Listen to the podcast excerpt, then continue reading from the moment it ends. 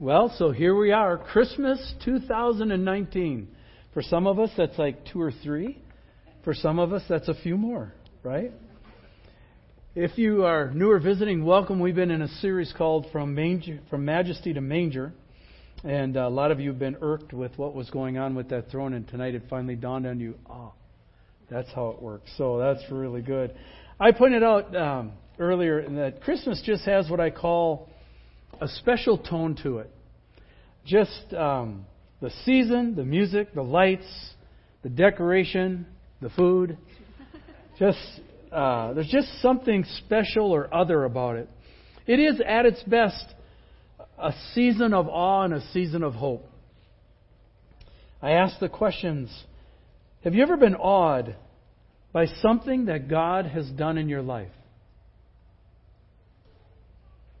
Have you ever been awed by the presence of God in your life?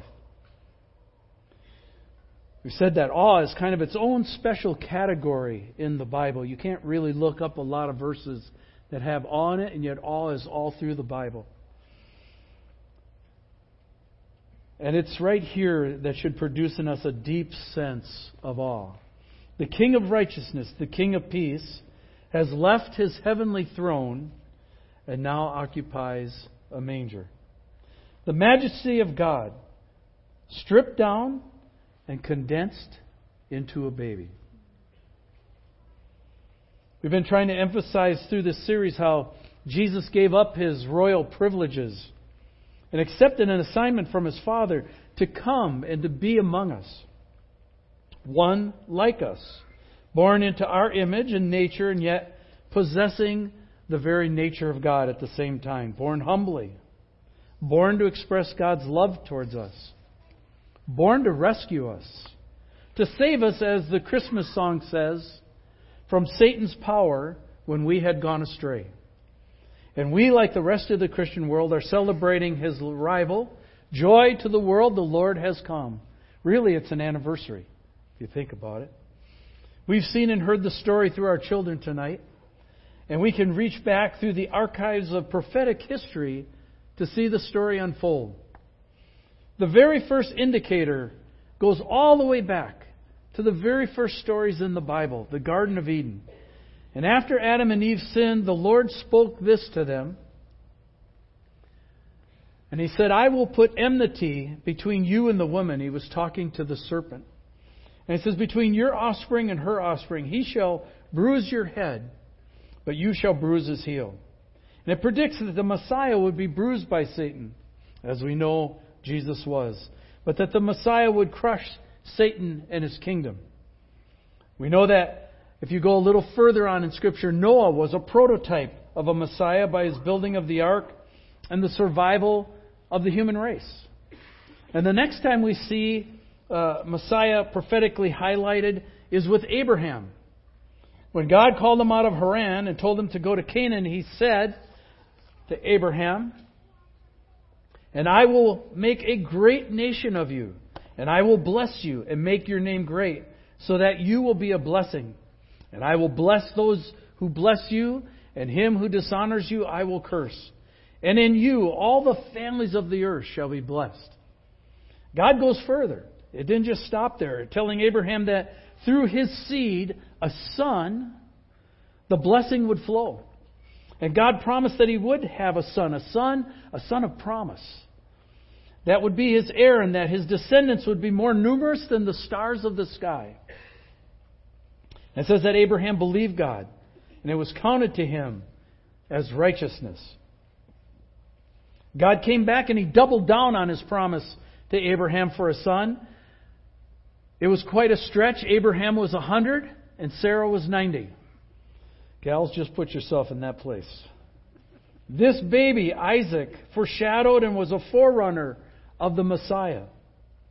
God asked in a dramatic object lesson that most of us wouldn't volunteer for, for Abraham to sacrifice his son on an altar. Isaac so famously asked as they were going up the mountain, he said, Father, I see the fire and I see the wood. But where's the lamb for the burnt offering? And Abraham even more famously responds, God will provide for himself the lamb for the burnt offering. And it was so. God stayed Abraham's hand, and when it was done, they found a ram with its horn caught in the thicket. And that was a foreshadowing that another would take that place and stand in our stead. An obvious prediction that the Messiah would die for the sins of the people through the promised Son. The next prototype is a famous one Moses. Most people know Moses, who God used to deliver his people, and of whom Moses himself said, when he was speaking about the one to come, The Lord your God will raise up for you a prophet like me from among you, from your brothers, and it is to him that you shall listen, just as you desired the Lord your God at Horeb. The next reference comes uh, when it's talking about the Messiah, doesn't even come from a Hebrew prophet, but rather comes from a Mesopotamian prophet called by a Moabite king named Balak to curse Israel as they were about to come into the promised land. The prophet Balaam actually hears from the Holy Spirit instead of cursing Israel, prophesies and blesses them and says this I see him, but not now. I behold him, but not near. A star shall come out of Jacob, and a scepter shall rise out of Israel, and it shall crush the forehead of Moab, and it shall break down all the sons of Sheth. This prophecy is significant because it occurred as Israel was about to enter into the promised land. All those years in the desert. A ruler. This, by the way, is where Israel as a nation began to develop the idea that the Messiah would be a conquering hero. You see that in the scepter there. Then, of course, there's King David, the psalmist, the man after God's own heart, who was another prototype and foreshadower of the Messiah. The ruling Messiah idea was furthered quite a bit, not only by David's career, but also by the things that he, he wrote, that he prophesied, such as Psalm 2, which carries on this scepter theme. I will tell of the decree. The Lord said to me, you are my son. Today I have begotten you. Ask of me, and I will make the nations your heritage, and the ends of the earth your possession. You shall break them with a rod of iron, and dash them in pieces like a potter's vessel.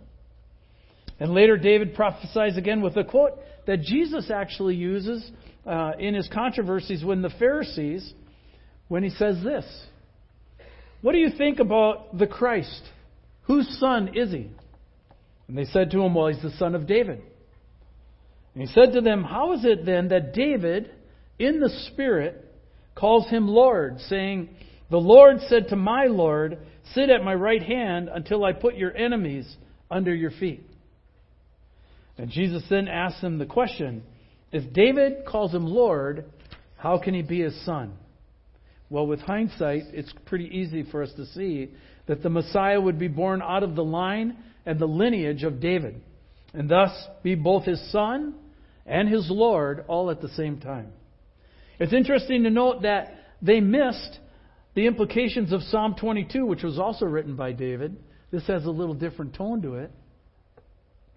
I am poured out like water, and all my bones are out of joint. My heart is like wax, it is melted within my breast. My strength is dried up like a potsherd. My tongue sticks to my jaws. You lay me in the dust of death. For dogs encompass me, a company of evildoers encircles me. They have pierced my hands and feet, and I can count all my bones. They stare and they gloat over me. They divide my garments among them, and for my clothing they cast lots. The clues were always there. But we have the wonderful advantage of hindsight. Hindsight's always 2020, isn't it? The current always looks like mud, and we have the chance to look back and see what they couldn't. But this includes the clues of his predicted coming, none of which stands out more than Isaiah. Isaiah, the prophet, so famously prophesied about the one who would come and says, Therefore, the Lord himself will give you a sign. Behold, the virgin shall conceive and bear a son, and shall call his name Emmanuel. This is what's known in Scripture as a telescoping prophecy. That had both a fulfillment in Isaiah's time and then also a fulfillment, a telescope to the fulfillment of Jesus' coming. 700 years after Isaiah. The first had to do with King Ahaz and Isaiah telling him to ask God for a sign. And Ahaz wouldn't do it, and so Isaiah said, God himself will give you a sign. And then this telescopes to the New Testament era. Mary, overshadowed by the Holy Spirit, becomes pregnant by the power of the Holy Spirit and conceives a son. They were to call him Jesus. Jesus, the name means one who would save his people from their sins. Isaiah so beautifully wraps up the entire survey that we've just taken with probably his most famous prophecy. For to us a child is born, and to us a son is given, and the government shall be upon his shoulder, and his name shall be called Wonderful Counselor, Mighty God, Everlasting Father, Prince of Peace. For the increase of his government and of peace there will be no end on the throne of David and over his kingdom, to establish it and uphold it with justice and with righteousness from this time forth and forevermore. And the zeal of the Lord of hosts will do this. Stop for a second and look at the titles applied to this child. The term wonderful counselor in Colossians it tells us that in Jesus are hidden all the treasures of wisdom and knowledge. You know, our world is scurrying around and running in a hundred million different directions. But there's still a counselor available if you will take the time to seek him out. Mighty God. Notice this title. We must differ with other friends and people who say that Jesus either became a God or thought he could be God. This says and tells us that he was God, that he was God Almighty. The next title, Everlasting Father, extends that and says not only is he God Almighty, but he will be God Almighty everlasting. He will be the everlasting Father. And the last, the Prince of Peace. This is a title to latch onto for us in our day. Jesus knows how to bring peace even in the midst of storms. His presence brings peace. Why is this title so important, so, so necessary to lean on in our times? Because as Simeon would prophesy in the temple over this child, this child would be the cause of the rise and fall of many in Israel. And that has proven to be very true. But not tonight. Tonight, all is quiet. There are no threats. A mother heals, a baby sleeps, Joseph protects. Shepherds come and adore and tell of strange visitations by angels. There is no turmoil tonight. That is for the future. No, tonight things are well. Let this soak into your spirit as this song is sung for us tonight.